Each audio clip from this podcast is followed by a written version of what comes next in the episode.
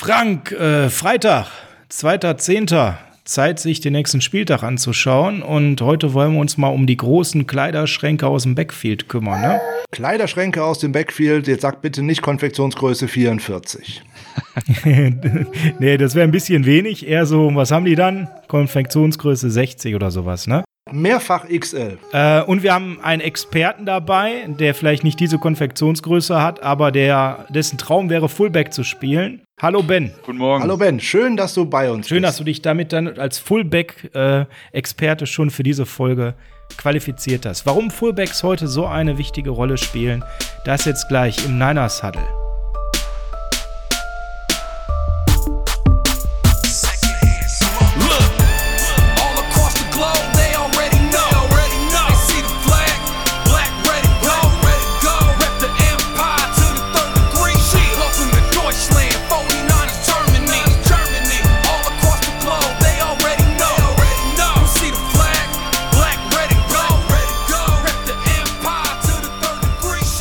Ist Freitag, der 2.10.2020. Herzlich willkommen zum Niners Huddle, dem Podcast der 49ers Germany mit der Ausgabe Upfront, dem Blick nach vorne zum nächsten Spieltag.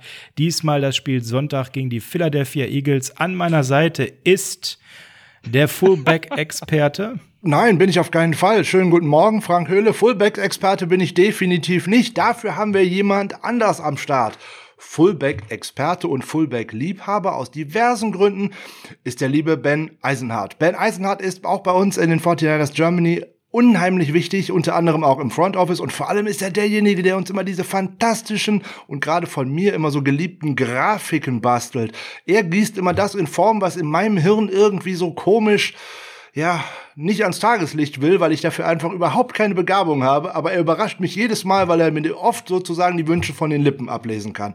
Hallo Ben, schön, dass du bei uns bist. Hallo, jetzt bekommt ihr quasi das Gesicht, beziehungsweise in dem Fall die Stimme zu den Grafiken. Ja, moin. Schön, dass du da bist. Frank, du hast wie immer natürlich auch ein bisschen was vorbereitet zu unserem Gast. Kannst ein bisschen erzählen zu Ben und Ben soll natürlich auch ein bisschen selbst erzählen. Und was mich als erstes interessieren würde, Ben und Grafiken, das war für mich von Tag 1 der 49ers gesetzt. Ben, wie kommst denn du dazu, so gute Grafiken zu machen? Hast du das gelernt? Ist das Hobby? Erzähl mal ein bisschen. Äh, gelernt ehrlich gesagt nicht. Es ist wirklich nur Hobby und man wächst ja mit seinen Aufgaben. Also es hat relativ einfach angefangen und äh, mit der Zeit setzt man sich natürlich auch neue Herausforderungen und versucht sich immer zu verbessern. Ich bin da auch so ein kleiner Perfektionist. Frank weiß es ganz gut. Frank streut ab und an mal Ideen ein und wenn sie mir nicht gefallen, dann werden sie halt auch nicht umgesetzt. Ja, ich habe immer ganz viele Ideen und ich kann das halt tatsächlich nicht umsetzen. Und wenn ich dann mal selber sozusagen zum Stift greife, in Anführungszeichen, das wird immer recht furchtbar. Ich bin da immer total dankbar, dass äh, ich so schöne Dinge zur Verfügung gestellt bekommen habe. Und hier und da kriege ich auch mal einen Rüffel, wenn ich was alleine gemacht habe, aber das äh, passt dann auch, das nehme ich auch gerne hin. Von daher, ich glaube, wir brauchen gar nicht großartig äh, rumschwafeln über ähm, Dinge, die äh, man kann oder nicht kann. Äh, ben kann es, ich kann es nicht und dann ist das schon mal gut. Dafür, äh, ich bleibe ja dabei, ich kann lieber schreiben und reden, das kann ich deutlich besser und dann sollten wir doch auch dabei bleiben gerade. Lass uns doch reden. Reden über die Philadelphia Eagles und vorher noch über ein kleines anderes Thema, weil heute ist ja Ausgabe Nummer 44. Das wird allen 49ers-Fans jetzt direkt äh, sozusagen die Freude in die Augen treiben, sozusagen. Äh, alleine wegen der aktuellen Nummer 44, Kyle Juszczyk, aber natürlich auch wegen einer Nummer 44, die wir vor Jahren schon mal am Start hatten, weil eigentlich auch so mit der bekannteste Fullback in der Geschichte des Spiels, Tom Rathman, auch die Nummer 44, große Erfolge gefeiert, gerade in äh, den Super Bowl-Jahren und immer ein sehr wichtiger Eckpfeiler dieses, dieses Offense-Systems.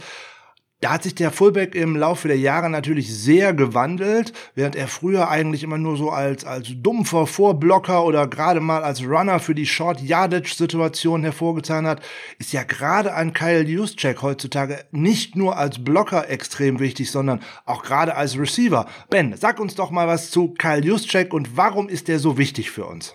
Also du hast ja Tom Rathman da schon angesprochen in dem Vergleich. Ich habe mir natürlich auch mal die, den Vergleich so angeschaut bei Nummer 44. Äh, Juicy Kyle Juszczyk tritt natürlich in sehr große Fußstapfen dort.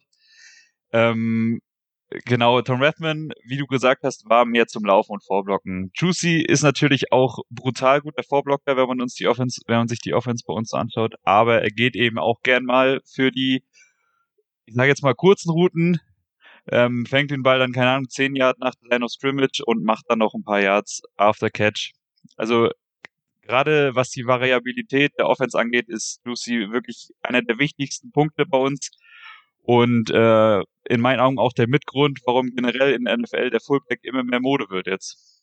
Vollkommen richtig. Die äh, Shanahan Offense setzt sich ja sozusagen auch in mehreren anderen Teams inzwischen durch.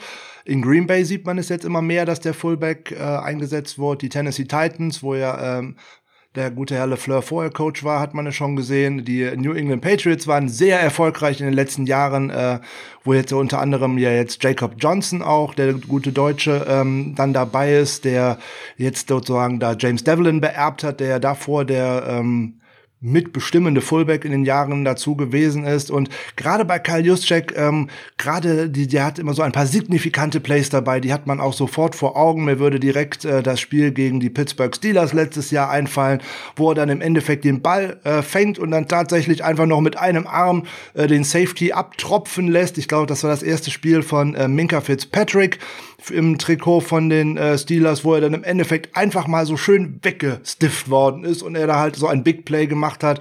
Und wir haben es ja auch diese Saison schon gesehen, auch schon im Outside, im Slot aufgestellt, an der Seitenauslinie runtergegangen, den wichtigen Pass gefangen. Ich glaube, es war sogar im ersten Spiel bei der, gegen die Arizona Cardinals, was leider nicht zum Erfolg geführt hat. Aber gerade für diese Unvorhersehbarkeit ist er so extrem wichtig, während man den bulligen Tom Russman immer eher erkannte, gib mir den Ball und ich nehme den Kopf runter und es geht mitten durch die Mitte durch. Als Ballträger sieht man Newscheck ja tatsächlich deutlich weniger. Vollkommen richtig. Also du hast jetzt schon die äh, einige der Offense Plays von Lucy angesprochen. Äh, auch wenn ich den Super Bowl gerne äh, ungern anbringe, auch dort hat er offenstechnisch äh, großen Mehrwert geleistet. Ja, das stimmt. Da hat er ja tatsächlich äh, einen Touchdown erzielt, ist bei einem zweiten äh, kurz vor der Endzone nochmal äh, gestoppt worden. Der im Super Bowl hat einiges gerade in der Offense nicht so gut funktioniert, aber insbesondere wie man dort äh, Kyle Juszczyk eingesetzt hat. Er ist eigentlich die Ver Verkörperung der Shanahan Offense. Da kommen wir auch ein bisschen später nochmal drauf in der Ausgabe. Aber er ist halt dermaßen flexibel, einsetzbar, das Schweizer Taschenmesser. Im Endeffekt, wenn es alles so funktioniert hätte, wie Kyle Shanahan es sich vorgestellt hätte, wäre das ganze Backfield voller Schweizer Taschenmesser. Nämlich mit Fullback. Das klingt gefährlich. Ja, auf jeden Fall. Mit äh, Fullback Jusek, mit äh, Running Back dann Jarek McKinnon, auf, dem, auf der Tight End Position dann George Kittle und die beiden Receiver Brandon Ayuk plus Debo Samuel. Alles flexibel einsetzbar. Jeder kann alles. Jeder kann blocken. Jeder kann laufen mit dem Ball. Jeder kann den Ball fangen. Ein absoluter Albtraum für eine Defense. Ja, genau diese Aufstellung hatte ich mir eigentlich auch schon zurechtgelegt, weil man weiß halt als Defense niemals was passiert. Du hast zwei Receiver, die in Motion gehen können. Du hast Juicy, der entweder vorblockt oder auch mal einen Ball fängt. Du hast Kittel, der auch gut im Run-Blocking ist, aber auch mal Bälle fängt und dann 50 Yards weiterläuft. Also da ähm, als Defense Horrorszenario. Auf jeden Fall, das kann, kann man gar nicht anders sagen. Das ist der Traum der Offense. Jetzt mit Jalen Hurt fällt äh, leider ein äh, wichtiger Baustein davon weg.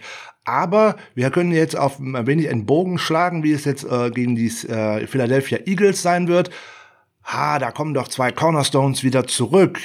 George Kittle und Debo Samuel konnten diese Woche ins Training einsteigen. Beide komplett, also Full Go mit voller Kraft, nicht limitiert. Da könnten beide am Sonntag wieder in der Aufstellung stehen, obwohl bei Samuel äh, mit einem deutlich reduzierten Snap-Anzahl zu rechnen ist. Aber das ist ja mehr als Licht am Ende des Tunnels. Wir haben in den letzten Wochen immer nur über Verletzungen und Ausfälle gesprochen. Kann man ja jetzt auch Gott sei Dank mal wieder über Spieler sprechen, die auch mal wieder zurückkommen, weil auch der gute Richard Sherman zwar noch nicht für dieses Spiel äh, wieder mit auf dem Zettel steht, aber zumindest für die Woche danach. Also es kommen mal wieder Leute zurück. Ja, Gott sei Dank. Also es wird auch höchste Zeit, dass äh, wir so ein bisschen das Lazarett lichten. Und ähm, ich finde eben besonders wichtig an der Stelle, dass Kittel jetzt wieder zurückkommt. Als Blocker, als Leader, gerade mit dem Ausfall seines äh, ja eigentlich verpflichteten Ersatzes, sind wir jetzt doch auf Tight End ordentlich gerupft. Und äh, du sagst es schon, bei Debo Samuel wird es sicherlich nicht so sein, dass der 40, 50 Snaps spielt. Das wäre fahrlässig mit so einer schlimmen Verletzung. Aus dem Bauch würde ich sagen, 15, 20 Snaps könnte ich mir vorstellen, ihn auch teilweise nur aufzustellen und dass er nur eine kurze Route andeutet, um einfach jemanden zu ziehen und gar nicht voll laufen muss und volle Belastungen direkt wieder hat.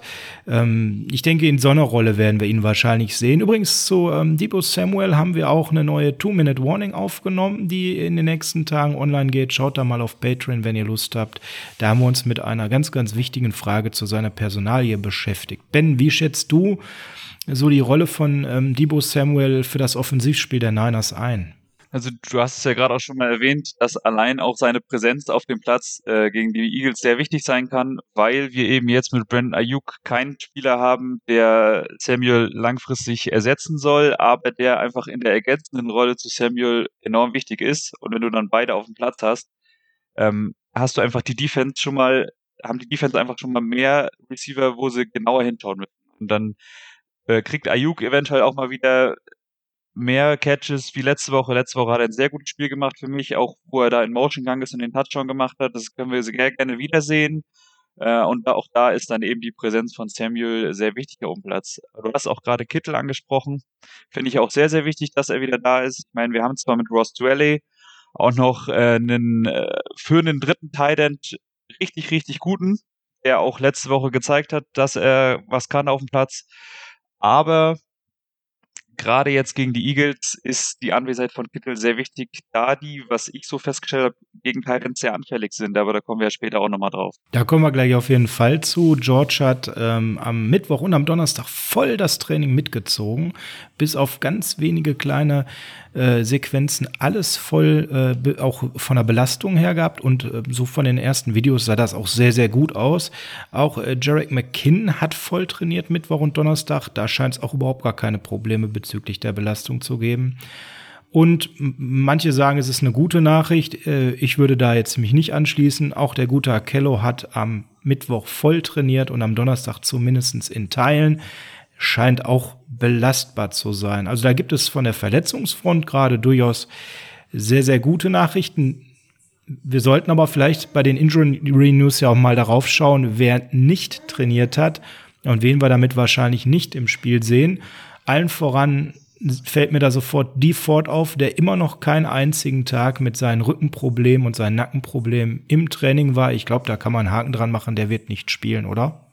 Der wird Denke nicht nur nicht. nicht spielen, der wird jetzt wahrscheinlich heute Morgen äh, auf die Injured Reserve List gesetzt werden. Das haben jetzt diverse Analysten in den USA schon äh, mhm. berichtet. Eine Rückengeschichte, das geht nie von heute auf morgen weg. Das wissen wir alle, wenn es nicht gerade mal nur ein kleiner Muskel eingeklemmt ist. Die Ford ist in seiner Karriere schon zweimal am Rücken operiert worden. Einmal wegen Bandscheibenvorfällen, einmal schon während College-Zeit bei Auburn, einmal vor bei den Kansas City Chiefs. Also da wird wahrscheinlich nicht mehr zu spaßen sein. Den werden wir in den nächsten Wochen definitiv nicht sehen. Nicht sehen werden wir auch vorläufig äh, Marken Socha, der mit einer Quadrizepsverletzung ja auch auf der Injured Reserve gelandet ist. Dann, wo dann auch Jordan Reed höchstwahrscheinlich jetzt noch landen wird. Nämlich das wird der Spot sein, den äh, Debo Samuel auf dem Roster noch bekommen wird. Er wird für sechs bis acht Wochen ausfallen mit einer Innenbandverletzung. So, wenn wir nur am Wochenende hoffentlich nicht sehen, äh, definitiv höchstwahrscheinlich ruled out, hat man ihn noch nicht, aber man äh, kann davon ausgehen, dass auch Dre Greenlaw mit der Quadrizepsverletzung nicht dabei sein wird, auch zweimal nicht trainiert. Das ist ein herber Rückschlag für uns, insbesondere weil ein anderer Linebacker also einem absoluten Leistungstief feststeckt, aber da kommen wir später nochmal wieder zu. Ebenfalls nicht dabei, höchstwahrscheinlich äh, Raheem Mostert, auch noch zweimal nicht äh, trainiert, deswegen unwahrscheinlich, dass er Sonntag auf dem Feld stehen wird. Ja, und auch Emmanuel Mosley ist äh, weiter fraglich. Er ist noch im äh, mhm. Concussion-Protokoll, hat zweimal nicht trainiert. Ähm, es ist, nicht, es ist nicht so unwahrscheinlich, dass wir am Sonntag eventuell äh, als Corner ähm, Jason Verrett und Dante Johnson oder Jason Verrett und Akello Witherspoon auf dem Feld sehen werden. Hm, da müssen wir gleich mal darüber sprechen, was das größere Übel neben Verrett wäre, wenn es so weit käme. Ne? Ja. ja. Da kenne ich deine Meinung, aber da kennst du auch meine. Also beides unschön. Damit hast du eigentlich auch schon fast alle abgedeckt. Quan Williams fehlt noch auf der Liste. Der hat Hüfte und hat dann aber zumindest am Donnerstag schon mal limitiert trainieren können. Also da gibt es so einen kleinen Hoffnungsschimmer, dass der zumindest ein paar Snaps spielen kann. Und Jimmy dürfen wir natürlich nicht vergessen, denn viele von euch gehen jetzt vielleicht davon aus, dass äh, Jimmy Garoppolo spielen wird und ich sage ganz klar, nein, der wird nicht spielen, meiner Meinung nach. Ähm, aus zwei Gründen. Zum einen hat er bis einschließlich Donnerstag noch überhaupt gar nicht mittrainiert. Und es gibt meines Erachtens nach gegen die Eagles, und ich hoffe, das werdet ihr gleich jetzt nicht komplett anders sehen, überhaupt gar keinen Grund nach der sehr überzeugenden Nick Mullins Vorstellung, unnötig ins Risiko zu gehen. Und meines Erachtens nach können die 49ers entspannt weiter mit äh, Quick Nick gehen und den Jimmy noch mal eine Woche auf der Bank parken. Der Ben nickt direkt relativ entspannt, während der Frank eher skeptisch äh, wirkt. Ich würde mal mit dem Ben starten. Ben, was ist deine Meinung dazu? Du scheinst mir ja zuzustimmen. Das höre ich mir erstmal lieber an als Frank Skepsis. Also ich stimme dir da schon definitiv zu. Ich meine, wir sind uns, denke ich, einig, dass Nick Mullins keiner ist, mit dem du äh, bedenkenlos in eine Saison gehen würdest und sagst, das ist mein Starter. Aber gerade was die Backups angeht, ist er schon ganz, ganz oben dabei in der NFL und kann sich da auch, wenn ich mir jetzt andere Backups der Teams anschaue, wie Marcus Mariota oder wen hatte ich mir noch zurechtgelegt? Mitchell Trubisky. Mitchell Trubisky. Ja, der ist jetzt Backup, genau. ähm, da äh, kann man ihn schon in einer Linie nennen mit denen. Und äh, ich bin auch bei dir, der Schedule spielt uns sehr in die Karten, dass wir da nicht äh, Jimmy unnötig ähm, auf den Platz schmeißen müssen. Frank ist da etwas hin und her gerissen laut Mimik. Ja, er ist äh, hin und her gerissen. Er war sehr begeistert von der ähm, Vorstellung von Mullins am vergangenen Wochenende, insbesondere nachdem er mal in Fahrt gekommen ist. So das erste Viertel fand ich nicht so gut, aber die weiteren drei haben mir sehr gut gefallen. Jetzt bringen die Philadelphia Eagles aber nur auch etwas ganz anderes mit als äh, die New York Giants. Da wäre mir Jimmy Garoppolo an der Center deutlich lieber, wegen der größeren Erfahrung, wegen der besseren Übersicht, die er hat und äh, aber bevor ähm, Garoppolo sich dort verletzen könnte, weil er noch nicht ganz fit ist, weil da würde er hier und da wahrscheinlich auch mal ein paar Schritte mehr machen müssen äh, als in den Spielen vorher. Nehme ich auch tatsächlich lieber Nick Mullins, der auch gut zu Fuß ist und der auch ja bereit ist, mal den ein oder anderen Hit einzustecken. Das haben wir am vergangenen Wochenende schön gesehen, wie er den Ball trotzdem angebracht hat, obwohl er den Hit hat schon kommen sehen, beziehungsweise ihn ja eigentlich schon hat spüren können. Von daher mit einem großen Selbstvertrauen geht er mit Sicherheit ins Spiel. Ähm, Bevor äh, noch der ein oder andere wieder mal eine Quarterback-Kontroverse noch mal gerne ins Spiel bringen möchte, würde ich gerne zwei kurze Sätze dazu noch verlieren. Kyle Shanahan hat schon gesagt, nix da, das ist Jimmy Garoppolos Team. Und wenn jetzt irgendeiner gerne anführen möchte, dass äh, Doug Peterson doch gesagt hat, die 49ers hätten zwei Starting Quarterbacks, natürlich. Es ist die dümmste Frage, die man dem Head Coach ja. einer gegnerischen Mannschaft überhaupt stellen kann was er denn von dem gegnerischen Quarterback hält. Der geht doch nicht an die Presse ja, genau. und sagt, da spielen wir am Sonntag gegen eine Presswurst. Das ist ja Unfug. Da wird jeder Spieler ja. immer gut geredet. Da redet sogar jeder seit zwei Jahren oder seit drei Jahren Mitchell Trubisky gut. Also bitte, Schluss mit um diesem Und dann am Quatsch. Montag in der Pressekonferenz zu sagen, wir haben gegen die Presswurst leider verloren, weil wir eine Oberpresswurst als Starting Quarterback haben. Ja, genau. Sowas zum Beispiel. Da, also äh, so, das will keiner. Frank, bevor wir auf die Eagles schauen, ja taktisch, personell und so weiter, müssen wir natürlich unser Taktik, äh, unser personelles Board rund machen. Und das heißt, wir reden über so skurrile Namen wie Helm. Wieso, ja, wieso oder auch skurril? Pepper. Ja, also wir kriegen mehr Pfeffer in unser Spiel, das ja, steht fest. Passt doch. Denn äh, ne, der Jens hat es ja schon auch äh, zu Recht gesagt, wir verwursten das immer in dem Podcast, er verlässt sich auf uns. So viel Vertrauen wollen wir natürlich zurückzahlen. Erzähl uns mal, warum man nach einem schlechten Spiel einen Longsnapper cuttet und einen anderen Longsnapper einsetzt? Relativ einfach, weil Kyle Shanahan damit ein Zeichen setzt. Er zeigt allen anderen, wir haben lange an diesem Spieler festgehalten, wir haben ihm viel Vertrauen geschenkt. Irgendetwas scheint da gerade nicht zu stimmen. Und wer ähm, einmal viel zu hoch, zweimal zu tief, zweimal zu tief und zweimal unter der Grasnarbe snappt, der Mann hat eine Aufgabe, den Ball zu snappen und nichts anderes. Wenn er das nicht hinbekommt, dann lädt man andere zum Tryout ein. So, und dann muss man auch damit leben, dass so einer mal ausgewechselt wird. Und damit zeigt er allen anderen, hallo Freunde, wir vertrauen euch bis zu einem gewissen Punkt. Aber kein Job hier ist sicher. Wir müssen alle Leistung bringen, damit wir unsere Ziele erreichen können. Und zwar jetzt nur noch als Team und nicht mehr als Einzelperson. Wir haben jetzt keinen Nick Bosa mehr, der uns in der Defense alles alleine abreißen kann. Wir müssen jetzt alle gute Leistung abliefern. So, das gilt dann auch für einen äh, Dante Pettis und wer auch immer alles so auf der Kippe steht. Das wird man in den nächsten Wochen sehen. Da wird noch die ein oder andere unangenehme Personalentscheidung für den einen oder anderen folgen. Und das ist jetzt halt die erste. So, und so ist jetzt halt mit äh, Tabor Pepper aus dem Tryout. Wir hatten vier oder fünf Longslapper am Montag schon im Tryout als Sieger sozusagen hervorgegangen. Er löst jetzt halt äh, Kyle Nelson ab und ähm, ich wage noch mal eine interessante Voraussage. Ich glaube, dass wir Kyle Nelson im Laufe dieser Saison bei den 49ers noch mal wiedersehen, weil auch in der letzten Saison haben wir den Longslapper äh, relativ häufig gewechselt. Wobei das ja irgendwie schwierig ist. Da haben wir aber in der letzten Folge drüber gesprochen, weil eigentlich sollte das ein eingespieltes Team sein.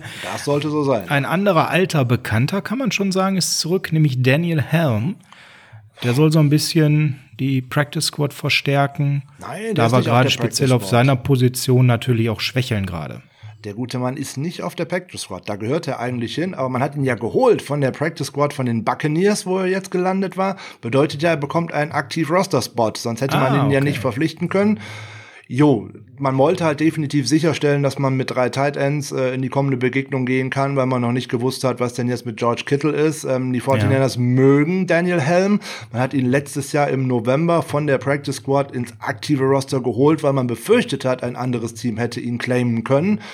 Hm, mal schauen. Ähm, ich kann es mir nicht vorstellen. Man hat ihn im äh, Sommercamp äh, gecuttet, weil man Platz brauchte für diverse Wide Receiver. Da ist unter anderem damals äh, Tavon Austin gekommen und JJ Nelson bei den ganzen Verletzten, die man da hatte. Ich weiß nicht, ob er sonst eventuell beim Team geblieben wäre, aber das ist nichts, worüber wir eigentlich großartig länger sprechen sollten. Ja, zum, und wir sollten auch gar nicht die Frage ähm, aufmachen, was die Wide Receiver, die dafür kamen, dann so gerissen haben. Das ist nochmal ein anderes Thema. Ja.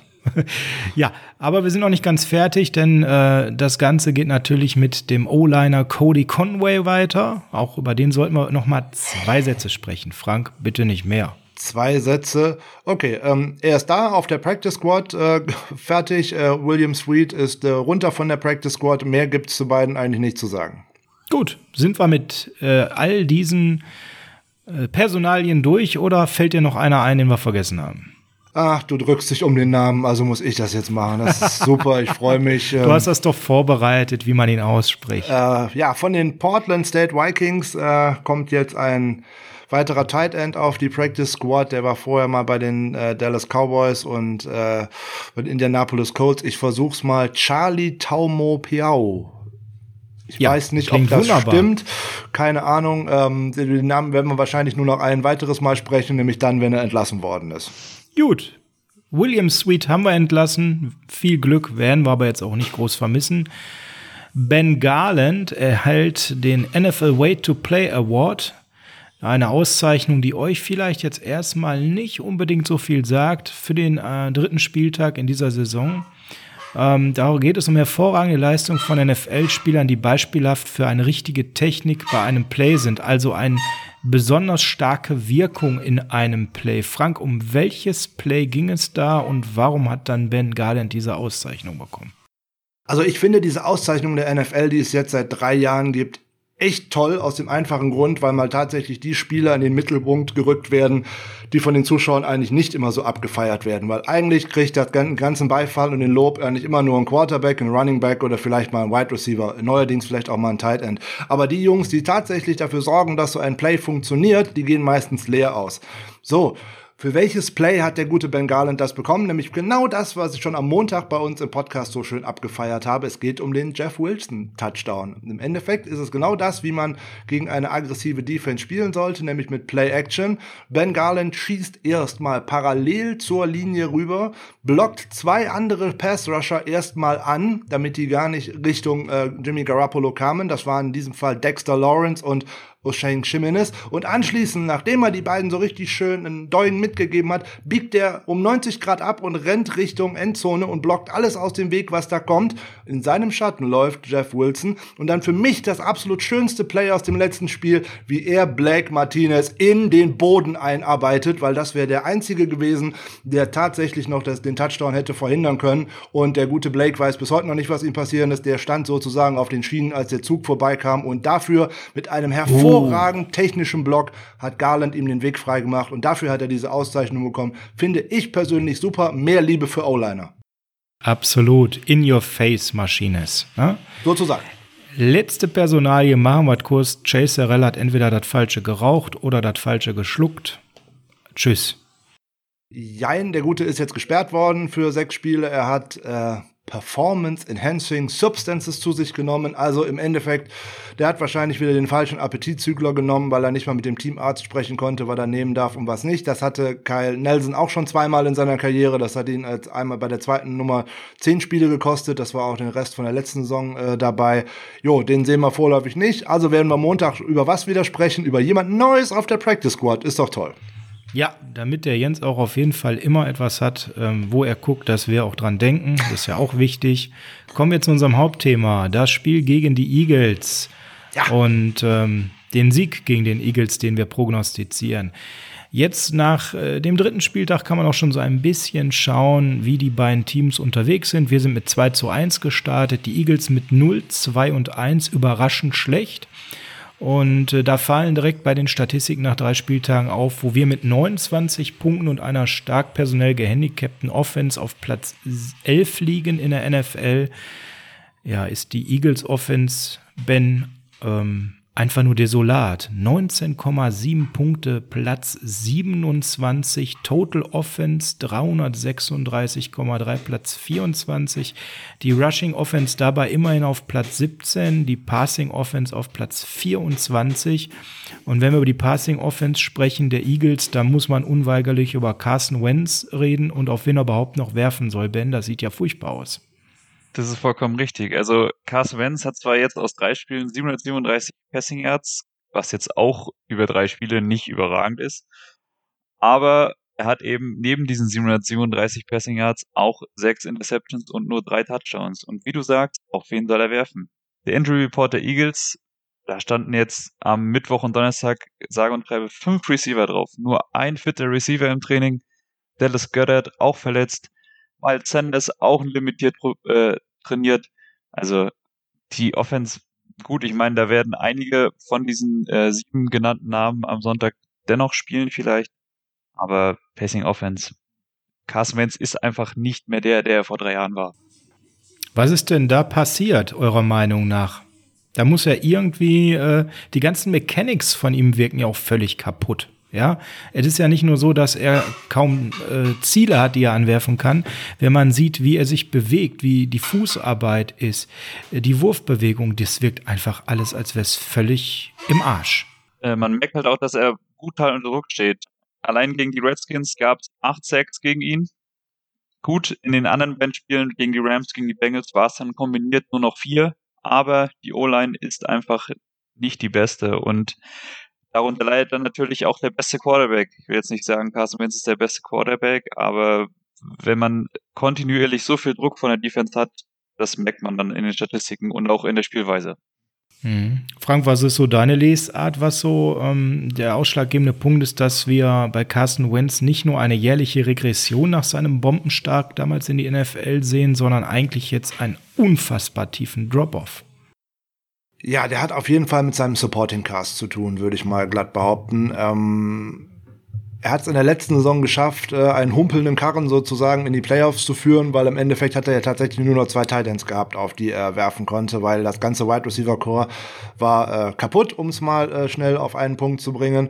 Und das geht ja jetzt äh, eins zu eins so weiter. Jetzt äh, hat er jetzt noch das Problem, dass da eine Offensive Line vor ihm steht, die jede Woche in einer anderen äh, Aufstellung ist. Es fehlt einer der, einer der besten Guards der Liga. Hat sich jetzt noch der Left Tackle verletzt. Da steht jetzt ein 38-jähriger Jason Peters, der eigentlich schon im Ruhestand war. Und ich glaube, dass der da steht und dass der auch im letzte Woche ihn äh, zwei Sex eingebracht hat. Das wird in seinem Hinterkopf sein, dass seine Blindzeit einfach nicht mehr sicher ist. Dann versucht er vor allem mit den ähm, Receivern, die er jetzt hat, Plays zu erzwingen. Und das ist immer das Schlimme. Die sechs Interceptions, die Ben schon angesprochen hat, die sind schon schlimm nach drei Spielen. Aber der gute Mann hat 12 Turnover-worthy Plays. Also Plays, die eigentlich dazu äh, neigen, abgefangen zu werden. Und damit führt er mit brutalem Abstand die äh, ganze NFL an. Also er versucht alles zu erzwingen. Deswegen wird, äh, hat Doug Peterson ja auch schon angekündigt, man wird die Offense für ihn jetzt sozusagen vereinfachen und zurückfahren. Also ich denke, wir werden nicht mehr so äh, eine komplizierte Offense sehen, sondern viele Kurzpass Pässe, dass man wird versuchen, Wentz in einen Rhythmus zu bekommen, weil das er es besser kann. Das wissen wir alle. Am besten fängt er erst Woche 5 damit an und nicht in Woche 4. Ja, also Frank, du hast gerade die Turnovers nochmal angesprochen. Ähm, da vielleicht auf die drei Spiele nochmal. Gegen die Redskins. Von den Stats Eagles besser. Da haben ihnen die Turnovers das Genick gebrochen. Gegen die Rams. Das Spiel eigentlich relativ ausgeglichen, möchte ich mal so sagen. Auch da sind die drei Turnovers, da waren es zwei Interceptions und ein Fumble, einfach das, was den Ausschlag gemacht hat. Gegen die Bengals. Das Laufspiel lief, äh, Sascha hat ja schon angesprochen, da stehen sie auf Platz 17 der NFL. Das war, weil sie einfach gegen die Rams und auch gegen die Bengals das Laufspiel in, in, in Gang gebracht haben und deswegen ähm, auch gegen die Bengals fast gewonnen haben. Aber da stehen dann eben auch wieder diese beiden Interceptions und die anderen äh, Turnover ähm, worthy Plays, wie Frank angesprochen hat, wodurch sie eben nicht gewonnen haben. Ja, das sind halt die Dinge, die die Eagles in der Offense eigentlich und insbesondere Carson Wentz überall in allen Statistiken auf mit die letzten oder sogar auf den letzten Platz bringen. Er erzwingt halt ganz vieles und dann helfen ihm auch seine Receiver einfach nicht. Und da ist eigentlich auch äh, dem eigentlich sehr guten Eagles Management äh, einen, einen Fehler anzukreiden, wie ich finde, wenn man sich zwei Jahre in Folge auf äh, Spieler wie Deshaun Jackson oder auch Erchon Jeffery verlässt, die jetzt alles andere als ähm, verlässliche und immer spielende Starter äh, sind, dann hat man auch was falsch gemacht, wenn man da die falschen geholt hat. Und auch für mich ähm, nochmal vielen Dank, dass ihr das gemacht habt, ähm, uns diesen furchtbaren Marquise Goodwin-Vertrag abgenommen habt. Ähm, das war super. Der hätte bei uns sowieso nicht mehr gespielt, ähm, weil er auch immer immer verletzt ist eigentlich. Ich mag den Spieler eigentlich, aber er kann halt auch nicht auf dem Feld stehen. Für mich hätten die in der Free Agency oder auch im Draft halt Spieler verpflichten müssen, die eine ja, die mal körperlich stark sind, die robust sind, die auch tatsächlich mal jede Woche auf dem Feld stehen können, damit äh, Carson Wentz einen äh, Supporting Cast hat, auf den er sich verlassen kann. So muss er halt jede Woche halt gucken, wo werfe ich denn hin? Oder äh, überleg schon wieder erste, erste Mal im Training, oder hält sich schon wieder einer den Oberschenkel und dann weißt du, oh nee, äh, Deshaun Jackson spielt am Wochenende schon wieder nicht. Also das ist merkwürdig und das kann ich bei diesem guten äh, Philadelphia Eagles äh, Management eigentlich nicht nachvollziehen, dass man da nicht anders reagiert hat. Jetzt wollen wir uns einmal eben anschauen in Ruhe, Frank, bevor wir ganz tief gleich in die ähm, Gegner einsteigen und uns anschauen, was die Eagles momentan ausmacht und ni was nicht. Was ist denn der Weg der 49ers zu gewinnen? Und da hast du wie immer so drei, vier Key Facts rausgesucht. Was müssen wir umsetzen, gerade in der Offensive und in der Defensive? Wo müssen unsere Stärken sich weiter beweisen, um die Eagles zu schlagen am Sonntagabend, bei uns Sonntagnacht? Also es gelten eigentlich die drei Dinge, die wir auch letzte Woche schon angesprochen haben. Am besten mit einer Führung im Rücken spielen. Klappt immer ganz gut. Ähm, die äh, Ketten bewegen, also Move the Chains, lange Drives, die Eagles vom Feld halten, die be deutlich bessere Defense der Eagles auch müde spielen. Das ist auf jeden Fall der richtige Weg. Jede Menge Yards aufs Board bringen, damit man halt die Uhr für sich nutzen kann. So, und dann setzt man den Gegner unter Druck. Und das ist genau das, wo man denn hin muss wenn wir es denn schaffen, mit unserer Offense, die deutlich besser ist, als sie bis jetzt äh, noch hier und da noch gemacht wird, wenn man sich die im Vergleich mit den Eagles anguckt, ob man da bei EPA pro Play guckt, ob man auf die Drive Success Rate schaut, ob man auf Third Downs schaut, die man erreicht hat, oder auch in der Red Zone, da kann man unheimlich viel machen inzwischen. Ne? Die 49ers liegen inzwischen äh, bei der Red Zone Office auf Platz 16, so und die Eagles Defense liegt nur auf 21 zum Beispiel. Da kann man gut ansetzen. Die 49ers müssen mit Play Action diesen Pass Rush, über den wir gleich nochmal sprechen, und die starke Defensive Line aushebeln. Man muss den Ball beschützen. Turnover darf man sich nicht leisten. Weil wenn wir mit keinem Turnover aus dem Spiel rausgehen, können wir mit Sicherheit auf eine Interception, auf zwei, auf einen Fumble von der anderen Seite hoffen und damit hätte man zwei oder dreimal mehr den Ball. Man darf ihn nicht herschenken. Also das ist ganz wichtig. Jo, und in der Defensive ist es relativ einfach. Early Downs gewinnen, sprich, man muss bei den beim, gerade beim First Down Raumgewinn verhindern von den Eagles. Man muss Carsten Wentz zwingen, äh, gerade beim dritten Versuch werfen zu müssen. Und man muss ihn noch vor allem zwingen, aus der Pocket werfen zu müssen. Das ist ohnehin immer so eine Sache, wo wir Probleme mit haben. Bitte, Ben. Äh, du hast es gerade schon angesprochen. Unsere Defense, Eagles Offense. Ähm, ich bin auch komplett bei dir. Wir müssen Wentz zum Werfen zwingen. Miles Sanders hat zwar nur limitiert trainiert, ich bin aber trotzdem der, Meinung, dass er spielt. Er hat jetzt aus den letzten beiden Spielen zusammen 190 Yards, Rushing Yards und dabei 5 Yards per Carry. Also wenn wir das Laufspiel der Eagles stoppen, äh, sind wir da sehr, sehr gut aufgestellt, bin ich der Meinung. Und du hast es auch gerade schon angesprochen. Ich glaube, ich lehne mich nicht allzu weit aus dem Fenster, wenn ich da mal mindestens einen wenn nicht sogar zwei Picks und vielleicht einen Fumble von äh, Carsten Wentz Voraussage. Oh, also das wäre ja traumhaft. bei dir. Das wäre traumhaft. Sanders wäre für mich jetzt übrigens auch keine Fantasy-Empfehlung, so ganz nebenbei, weil ich bin mir nicht sicher, ob der wirklich schon so fit ist, dass der viel spielt oder ob er dann nicht wieder verletzt vom Feld müsste, ne, Ben? Ja, bin ich bei dir. Da würde es übrigens zu passen, dass unsere, auf, äh, unsere Defensive Line jetzt vielleicht noch nicht die starken Ergebnisse im Pass Rush produziert hat, aber gerade in der Run-Verteidigung, insbesondere gegen Running Backs, sind die einfach top. Da macht unter anderem auch ein Javon Kinlaw, der vielleicht noch nicht die großen Zahlen an Pressures und Sacks und dergleichen auf seinem Statboard hat, aber da macht er eine richtig gute Figur. Da sind genug Run-Stops dabei, da gehen keine Lanes auf. Da spielt die Line auf einem deutlich besseren Niveau als in der letzten Saison. Das machen die echt gut. Man muss halt immer sehen, eine Regression auf der einen Seite bedeutet auch, dass man auf der anderen Seite hier und da mal besser wird. Von daher, Laufverteidigung ist genau das Richtige, was Ben angesprochen hat. Sanders stoppen und dann eben Wentz zum Werfen zwingen. Das ist der Weg zum Sieg. Vollkommen richtig. Also die Laufverteidigung sah letzte Woche gegen die Giants sehr, sehr gut aus, außer wie gesagt äh, gegen die Quarterbacks, also gegen den Quarterback-Lauf. Aber ich denke, wenn jeder Eagles-Fan Carson Wentz zum Laufen anfangen sieht, zuckt er zusammen und befürchtet, dass er sich nach dem Play verletzt auf den Boden krümmt. das kann gut sein.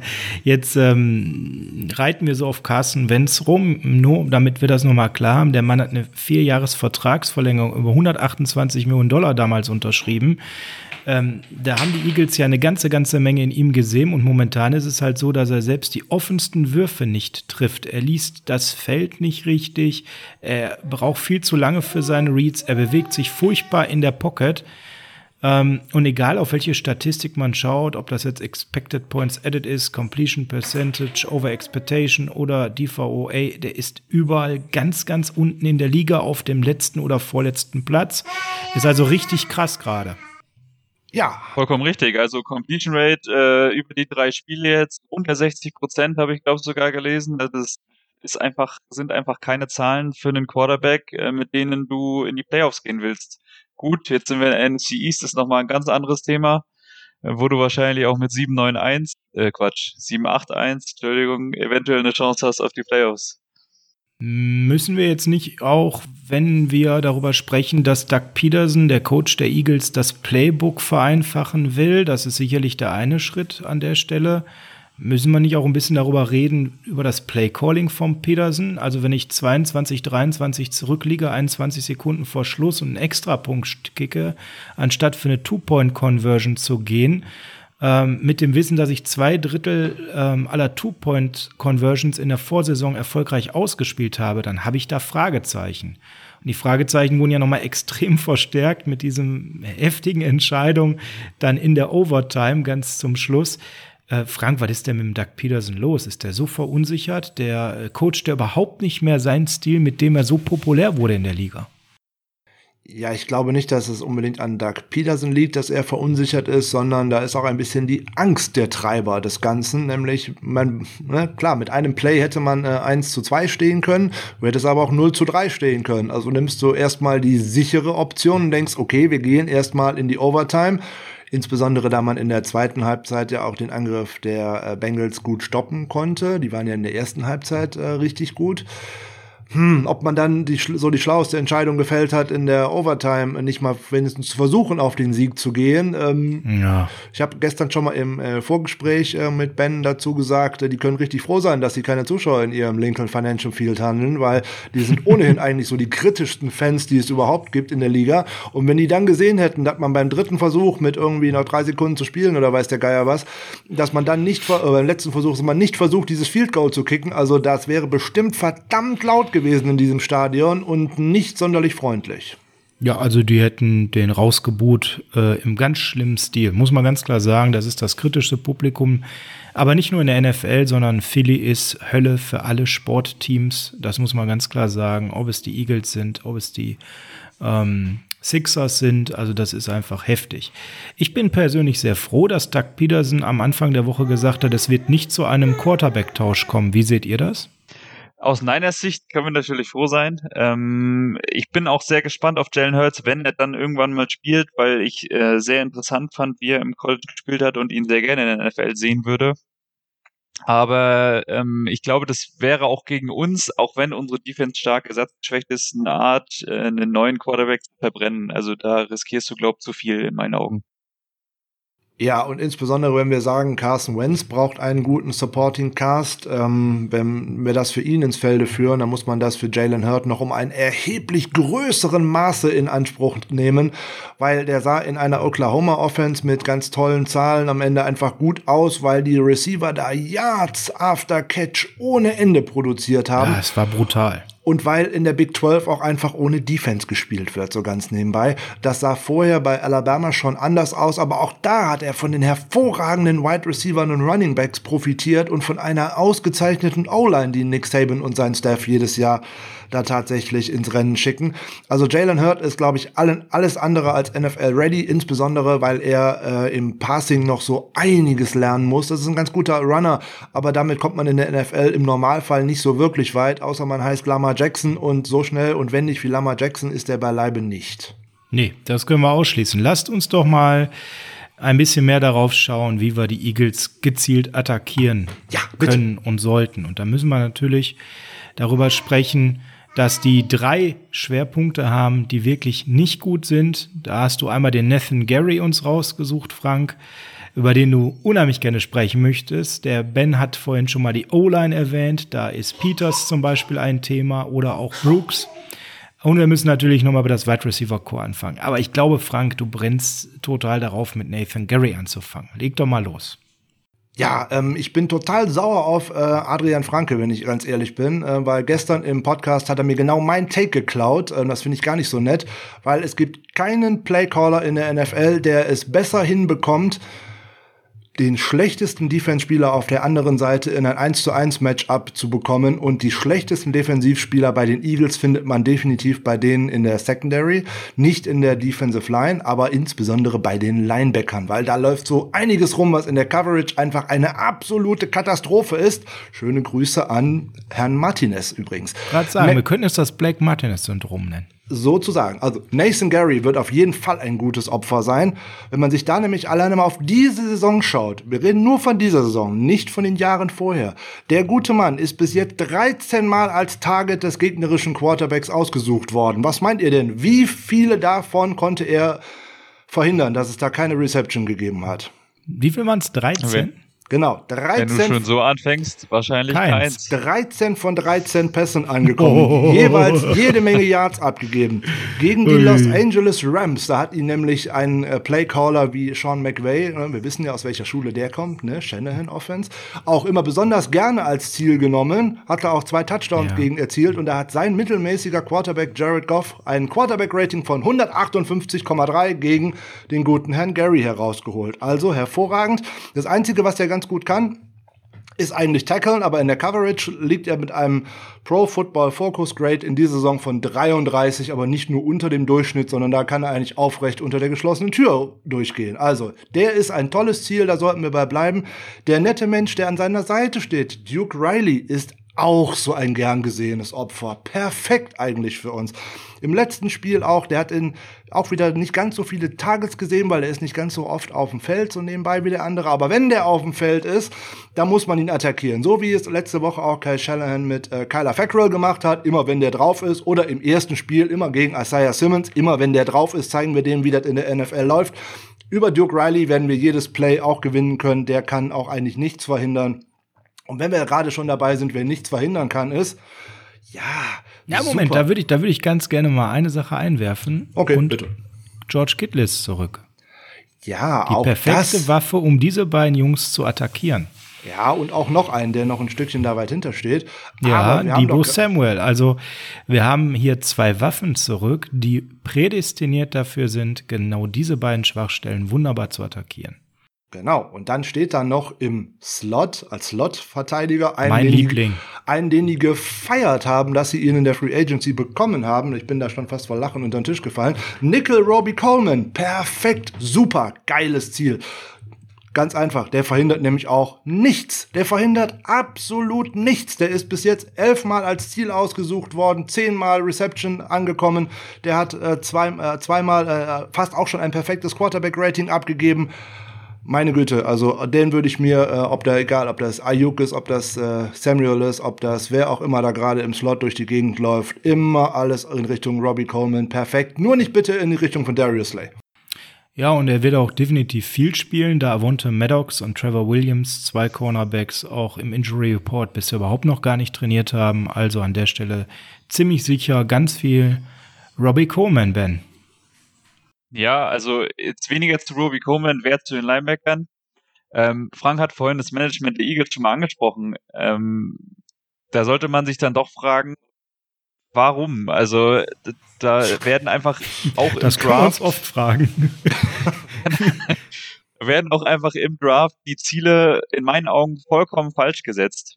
Wenn du dann zwei Linebacker da hinten drin hast, mit denen du äh, anfällig bist gegen äh, gegen jede Defense, gegen die du spielst. Und äh, Nickel Robbie Coleman, wie Frank gesagt hat, ähm, ja, okay, die Eagles-Fans haben sich vielleicht gefreut, aber es ist halt sehr fraglich, ob man sich über diesen Cornerback so sehr freuen sollte. Jetzt ist es ja so, Frank, wenn man auf Corner Probleme hat und bei Linebacker Probleme hat, dann sind die Safeties doch aber bärenstark, oder? Äh, sollte man annehmen, aber auch da wäre mein viertes bevorzugtes Ziel, wenn ich ehrlich bin. Und da freue ich mich besonders, dass George Kittle wieder dabei ist.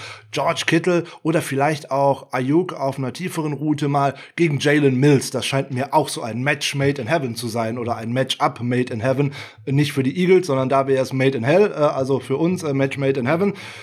Ja, was kann man Positives über ihn sagen? Ja, er hatte letzte Woche gegen Cincinnati ein äh, Pass Rush Grade von 90. Toll. Ein Coverage Grade von 39,7. Viermal angeworfen, vier Receptions angekommen, 100 Prozent also abgegeben, Touchdown abgegeben.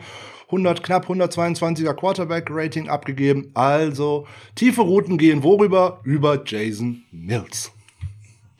Wunderbar. Wie gesagt. Und außer schicke Haare ist da nicht viel gewesen. Jetzt haben wir uns schon mal ganz viel die Defensive angeguckt, die man toll attackieren kann, aber wir haben auch vielleicht nicht mehr den Pass Rush, wie wir den vor den Verletzungen hatten. Wir haben aber auch immer noch eine gute, solide D-Line, die gegen eine O-Line spielt, die extrem wackelt. Wir haben vorhin schon mal das Beispiel gehabt von äh, Peters an der Stelle. Erzählt mal, ja, gut, die. Wie können wir die attackieren? Die Line ist im Endeffekt äh, neu durchgewürfelt. Ähm, da fehlt einer der besten Right Guards der Liga mit Brooks. Der hat äh, die Achillessehne gerissen, jetzt zum zweiten Mal. Ähm, da fehlt der Left Tackle verletzt, Andrew Dillard, den man letzte Saison äh, im Draft ausgewählt hatte. Dafür ist jetzt Jason Peters, der 38-Jährige aus der Rente wiedergekommen, der erst äh, Left Guard spielen sollte und jetzt doch wieder rübergerückt ist. Und der ist einfach ein absoluter und Sicherheitsfaktor. Gerade auch letzte Woche, obwohl die Line sich in den letzten beiden Spielen deutlich verbessert hat, ähm, zwei Sacks abgegeben. Da wird einfach bei Carsten Wentz am Hinterkopf geblieben sein, meine Line ist nicht sicher und insbesondere auch meine Blindside ist nicht sicher, was für einen Quarterback sicherlich auch immer äh, ein Problem darstellen wird. So, und dann ist es ja fast egal, ob wir in dieser, über diese Seite mit jetzt Kerry Hyder kommen oder womöglich mit Dion Jordan oder auch mit Ezekiel Ansa.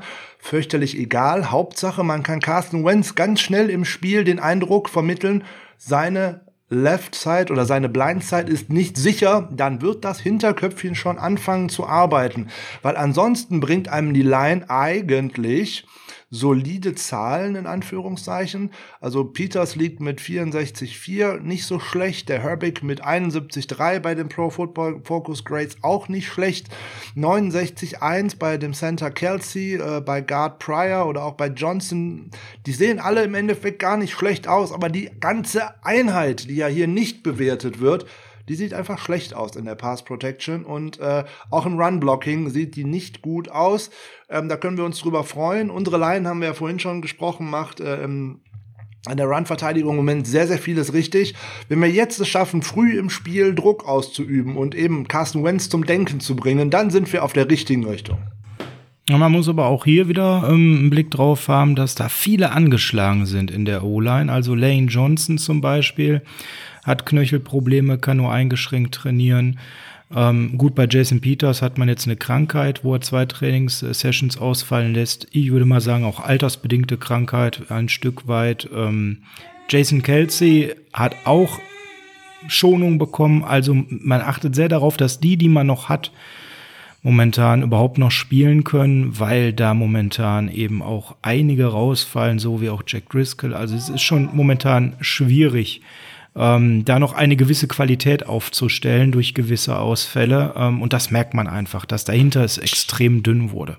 Vollkommen richtig. Ich meine, gerade wenn du, wir haben die äh, Verletzungen der Eagles schon angesprochen, gerade wenn du auf den Skill Positions in der Offense schon genug Verletzte hast, versuchst du möglichst deine Line zu schonen und halbwegs gesund zu halten, damit du Wentz und auch Sanders oder auch Boston Scott ähm, dann doch ein wenig Sicherheit im Spiel gibst. Ja, und gerade, wir haben hier über die Wide Receiver schon gesprochen gehabt, ähm, wenn man sich dann anschaut, man möchte eigentlich einen Deshaun Jackson oder einen Alshon Jeffrey äh, dort sehen oder auch äh, den Rookie Jalen Rager, der ist ja nur auch schon auf Injured Reserve List.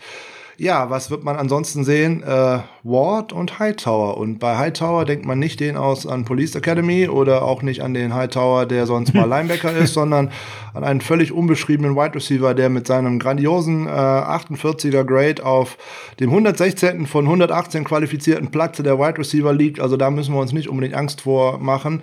Im Endeffekt wird es für uns darauf ankommen, dass wir ähm, die Tight tatsächlich aus dem Spiel nehmen können und da natürlich insbesondere Zach Ertz, weil Dallas Goddard ist ja äh, verletzt und nicht dabei. So, da wird äh, auf Fred Warner äh, einiges zukommen und auch auf Quan Alexander, weil Quan Alexander ist einer der Spieler, der endlich einen Schritt nach vorne machen muss, der gerade aus dieser unterirdischen Leistung äh, gegen die New York Giants wieder herausfinden muss, weil da hat man ihn im Endeffekt nur gesehen, als er hinter Daniel Jones hergelaufen ist und das kann für einen Spieler der so dermaßen hohe Ansprüche hat und der unter den bestbezahltesten Linebackern der Liga liegt, äh, der wird äh, verdient diese Saison das gleiche oder fast das gleiche wie ein gewisser Bobby Wagner. Äh, nur dummerweise sind die Leistungen der beiden ungefähr so weit entfernt wie Erde und Saturn. Das scheint relativ weit zu sein. Da bist du jetzt wohl in der Galaxie besser unterwegs als ich. Ja, es wäre mir deutlich lieber, es wäre nur von Erde bis Venus oder so. Das wäre nicht ganz so schlimm als Abstand. Ähm, wie gesagt, Korn Alexander spielt absolut unterirdisch und sein einziges Glück ist, dass äh, Dre Greenlaw nicht äh, spielen kann. Sonst wäre er meiner Meinung nach schon aus, der, aus seinem Starter-Posten los. Ähm, egal, was da ein Coach vor der Saison gesagt hat, dass der Posten des Weakside-Linebackers nicht mal, dass es da eine Competition drum gäbe, dass der da gesetzt wäre. Ja, aber auch wenn ein Spieler gesetzt ist und der so fürchterlich underperformed, der im Endeffekt die ganze Saison schon da angeknüpft hat, wo er im Super Bowl angefangen hat, nämlich mit unterirdischen Leistungen. Da muss man auch bei einem Starter tatsächlich einmal kritisieren und äh, Quan Alexander ist für mich der erste Kandidat aus der Defense, der seinen Starterposten verliert. Und ähm, das habe ich ja schon mal gesagt, für mich ist das keine Bold Prediction mehr. Nächste Saison wird er nicht mehr im Trikot der 49ers zu sehen sein. Dre Greenlaw hat ihn meiner Meinung nach leistungstechnisch jetzt schon überholt. Und wenn ich mir dann den Vertrag von ihm angucke, ist der gerade nächste Saison einfach nicht mehr zu halten. Ben, wie siehst du Quan Alexander ähnlich kritisch wie der Frank? Äh, diese Saison ganz ehrlich ja. Letzte Saison ähm, hat er mir ganz ehrlich nicht so schlecht gefallen, aber ähm, dieses Jahr, also ich habe vor der Saison gedacht, ja okay, wenn er sich so macht wie letztes Jahr, haben wir da äh, einen guten Mann stehen, aber ja, jemanden, der seinen Outside-Contain nicht hält, äh, lange Runs zulässt und dem Quarterback äh, nur hinterherläuft. Da bin ich ehrlich gesagt auch sehr überzeugt von Dre Greenlaw, der letztes Jahr in seinem ersten Jahr war und mir sehr, sehr gut gefallen hat. Jetzt müssen wir auch mal über äh, Stärken sprechen bei den Eagles und wenn man die auch mit der Lupe suchen muss, es gibt ja. sie. Also der Pass Rush, der ist ernst zu nehmen. Und unsere O-Line hat ja speziell in den ersten beiden Wochen noch nicht so toll ausgesehen. In Woche drei sieht das jetzt schon besser aus. Ben, wie schätzt du denn so den Eagles Pass Rush ein? Wo würdest du den so im Ranking in, in der Liga momentan sehen? Ist der ein Top 5 Pass Rush? Ist der eher deutlich dahinter? Und wer sind so deiner Meinung nach da auch so die Spieler, auf die wir ein bisschen schauen sollen? Äh, Gebe ich dir recht, der ist definitiv nicht zu unterschätzen. Als Top 5 würde ich ihn jetzt nicht ranken. Ich denke mal, das würde in meinen Augen ein bisschen zu weit gehen. Dennoch haben sie dieses Jahr schon 11 Sacks erreicht und auch äh, sehr, sehr viele Pressures, gerade auch gegen Joe Burrow letzte Woche. Und ähm, zum einen ist da Brandon Graham zu nennen, wo ich sehr, sehr erstaunt bin, dass der, dass der Mann überhaupt noch spielt. Und zum anderen natürlich Fletcher Cox, der jetzt, glaube auch ähm, auf der Verletztenliste stand, aber für Sonntag fit ist. Ja, so, ja, ist, äh, habe ich gerade nachgeguckt, ist, äh, sieht gut aus. Ja, also ja, für uns eher schlecht, aber äh, ich weiß, was du meinst. Also wie gesagt, er ist definitiv nicht zu unterschätzen und aber ich denke, da haben wir mit Nick Miles auch jemanden, der mit dem Druck auch umgehen kann. Das hat er gezeigt und äh, gerade auch seine Fähigkeit, die Bälle gut zu verteilen. Klingt danach, als müssten sich gewisse Herren deutlich steigern, Frank, und da fallen mir sofort in der O-Line so Namen ein wie Laken Tomlinson und Daniel Brunskill. Ja, das sind genau die beiden Jungs, über die wir hier sprechen müssen, weil ähm, der Passwash der Eagles durch die Mitte mit Fletcher Cox, aber halt auch mit Brandon Graham, der zwar eigentlich Defensive End ist oder Outside Linebacker, je nachdem, wie man das Ganze hier bezeichnen möchte, auch oftmals durch die Mitte kommt und die Philadelphia Eagles in den letzten Jahren äh, eine absolute Stärke immer in ihrer D-Line hatten und insbesondere mit Stunts und mit wechselnden Formationen den Gegner da immer wieder in äh, Schwierigkeiten bringen und auch eine sehr tiefe äh, Rotation haben. Da kommt auch noch so ein Malik Jackson dazu zum Beispiel oder so ein Javon Hargrave, den man ja von den äh, von, von, von äh, den Steelers noch dazu bekommen hat. Also da ist eine Menge drin, da wird eine Menge Druck kommen und da müssen, wie du richtig gesagt hast, gerade die beiden Spieler, Laken Tomlinson und äh, Daniel Brunskill, die haben einen harten Nachmittag vor sich, beziehungsweise eine harte Nacht vor sich. Ähm, die müssen da wirklich, wirklich besser sein und werden, weil ansonsten wird das übel wenn der durch die Mitte der gute Nick Mullins die ganze Zeit Druck bekommt. Äh, Gerade Fletcher Cox ist ein Riesenbrocken in der Mitte. Ähm, puh, da wird äh, einiges losgehen. Dann bekommen wir das ganze Passspiel nicht ins Laufen, geschweige denn unser Running Game, wo wir Raheem Mostert wahrscheinlich noch wieder nicht äh, dabei haben. Das wird dann ein ähnliches Problem sein. Dem kann man wieder nur mit äh, Play Action zum Beispiel und mit Screens äh, tatsächlich begegnen. Das funktioniert aber nur, wenn ich die zumindest ein wenig ausbremsen kann und die nicht unge ungeblockt durch diese Line durchkommen. Und das ist nämlich eigentlich das größte Problem von der Line, verpasste Blocks. Ne, Gerade im letzten Spiel wieder hatten äh, sowohl Tomlinson äh, als auch äh, Williams vier verpasste Blocks und das in einem Spiel. Äh, das ist eine Katastrophe und da muss sich die Line äh, als Ganzes definitiv steigern die beiden insbesondere, aber auch auf die Tackles würde es ankommen und ähm, da muss die ganze Line einen Schritt nach vorne machen und Nick Mullins muss höllisch aufpassen, dass er den Ball schnell los wird. Ben, wir haben jetzt vorhin uns ziemlich das Maul jetzt zerrissen über die Zugänge ähm, der Eagles und das war vieles nicht verstehen. Ein Trade ist bei mir so haften geblieben und hätte ich gerne mal deine Einschätzung, wie gut du diesen Trade fandest, nämlich den Trade für äh, Big Play Darius Slay, der ja eigentlich ganz klar ein Need adressiert hat, nochmal im Backfield auf Corner was zu machen. Was hältst du von Darius Slay und ähm, findest du den Trade gelungen und bringt er die Eagles auch wirklich weiter? Äh, ich finde, Darius Slay ist ein super Spieler für die Secondary der Eagles. Also der hat mir die letzten Jahre sehr, sehr gut gefallen und äh, verstärkt auf jeden Fall die Eagles Defense. Ähm, jetzt muss ich kurz überlegen. Also und ich finde auch, was man jetzt für Darius Slay bezahlt hat, ist vollkommen legitim. Also da äh, gehen die Eagles in meinen Augen klar als Sieger dieses Trades raus. Hm, ich glaube, ein Dritt- und Fünft-Runden-Pick waren es. Mm, genau. Ähm, also ähm, du hast es, du hast genau schon angesprochen, Derek Slay, klare Verstärkung für die Eagles Defense. Gut, die Frage ist, kann dieser eine Spieler diese Secondary tragen? Meiner Meinung nach nein. Aber ähm, es ist jetzt nicht so, dass da, dass da Picks verschwendet wurden. Also Darius Slay, der hat auch noch sehr, sehr viele Jahre vor sich. Für mich sehr, sehr guter Mann. Also gefällt mir sehr gut. Es war ja die Situation, dass die Lions den Vertrag nicht in der Güteklasse verlängern wollten, die Slay wollte, weswegen sie ihn dann eben auf, auf den Trade-Block gepackt haben. Dritter und fünfter Rundenpick hast du gerade richtig gesagt. Gingen rüber an die Lions für ihn. Ähm, Frank, ist das so ein Shutdown-Corner, der eine Seite tötet, so aller Sherman in seinen besten Zeiten oder auch die anderen wie Tredavious White, wo man auf die Seite dann nicht mehr wirft? Wie dürfen wir uns das vorstellen? Ist das so eine No-Go-Seite für den für den guten äh, Nick Mullins? Ähm, jein. Ähm, Darius Slay hat sicherlich nicht die Qualität von den Spielern, die du gerade genannt hast, aber er kann sie bekommen. Das hängt natürlich ein bisschen davon ab, wie alles um ihn herum funktioniert. Wir haben ja vorhin jetzt schon über Mills gesprochen oder über den Cornerback auf der anderen Seite, über die Linebacker, über den Nickelback, die alle nicht wirklich gut aussehen. Dann kann ein Spieler natürlich nicht die ganze Secondary auf seinen Schultern tragen, aber sein Mann, den hat er immer sehr gut im Griff und Darius Slay hat eigentlich das Potenzial, einer der fünf, vielleicht einer der acht besten äh, Cornerbacks in der Liga zu sein wenn um ihn herum halt auch äh, sicher gedeckt wird. Und im 1 zu 1 ist der bärenstark. Ähm, der hat auch immer mal wieder eine Interception dabei. Der hat immer schnell eine Hand dabei. Der ist unangenehm, weil er immer dicht am Mann dran ist.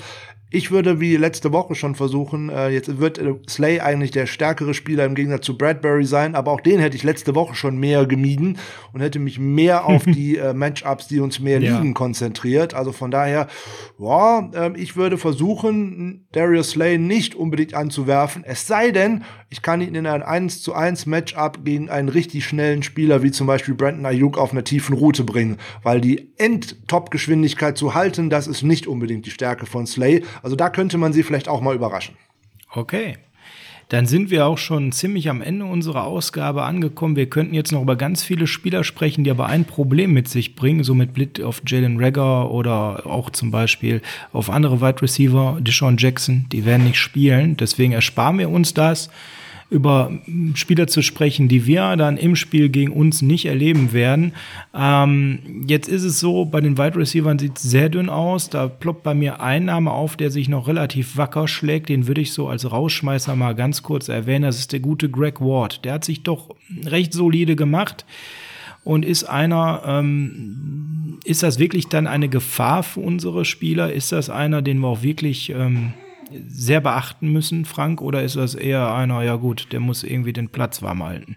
Ja, okay, für Greg Ward gilt äh, ungefähr dann so etwas wie, äh, ja, sage ich jetzt mal, wie, wie Kendrick Bourne bei uns in Anführungszeichen. Das ist ein Spieler, der jetzt versucht, den nächsten Schritt nach vorne zu machen, in Abwesenheit eben der eigentlich vorgesehenen äh, Spieler wie Deshaun Jackson, wie Alshon Jeffrey, wie äh, Jalen Rager. Wenn die drei wieder da sind, wird er ins zweite Glied zurückrutschen, wie das eben Kendrick Bourne jetzt auch passieren wird, wenn die eigentlichen äh, Receiver wieder da sind.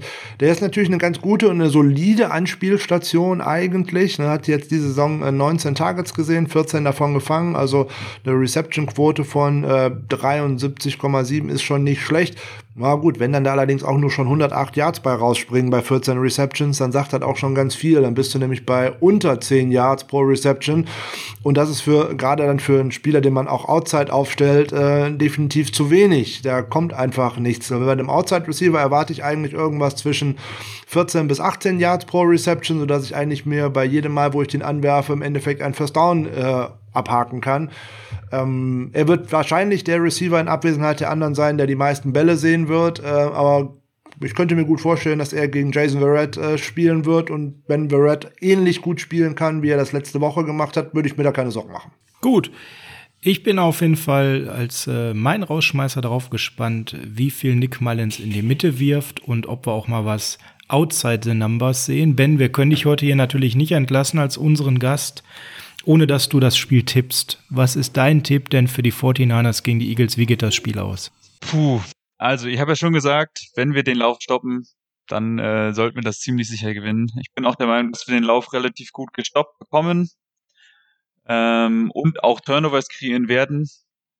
Ich gehe auch davon aus, gerade dass wir, gerade weil Secondary der Eagles nicht die beste ist, dass wir relativ viele Punkte machen. Ich tippe ein 31 zu 13. 31 13, eine ganz klare Kiste. Da pustet der Frank durch, aber Frank, ich äh, würde sagen, ich bin bei 28, äh, ja, ja, 28 14. Ich bin also gar nicht so weit weg vom Ben. Darfst du nochmal durchpusten? Wie ist denn deine Idee, wie wir das Spiel gestalten werden, Frank? Dein Tipp zum, als Rausschmeißer? Mein Tipp als Rausschmeißer, ähm, ich glaube, dass die Eagles ein wenig mehr punkten, als ihr beide euch das vorstellen würdet. Ich gebe den Eagles mal 24 Punkte. Ich denke uh. aber auch, dass wir an unsere guten Leistungen an, äh, anknüpfen können. Dann gebe ich uns mal 38. Wow, also bei dir eher ein High-Scoring-Game, bei uns eher ein Mid-Scoring-Game. Ja, vielen Dank, Ben, dass du da warst, dass du dir die Zeit genommen hast. Du hast jetzt noch wichtige andere Termine, muss los. Da wollen wir dich natürlich nicht unnötig stressen. Und wir haben auch äh, eine heute etwas längere Episode unserer Preview-Folge für das Spiel. Ähm, herzlich gerne jederzeit wieder, Ben.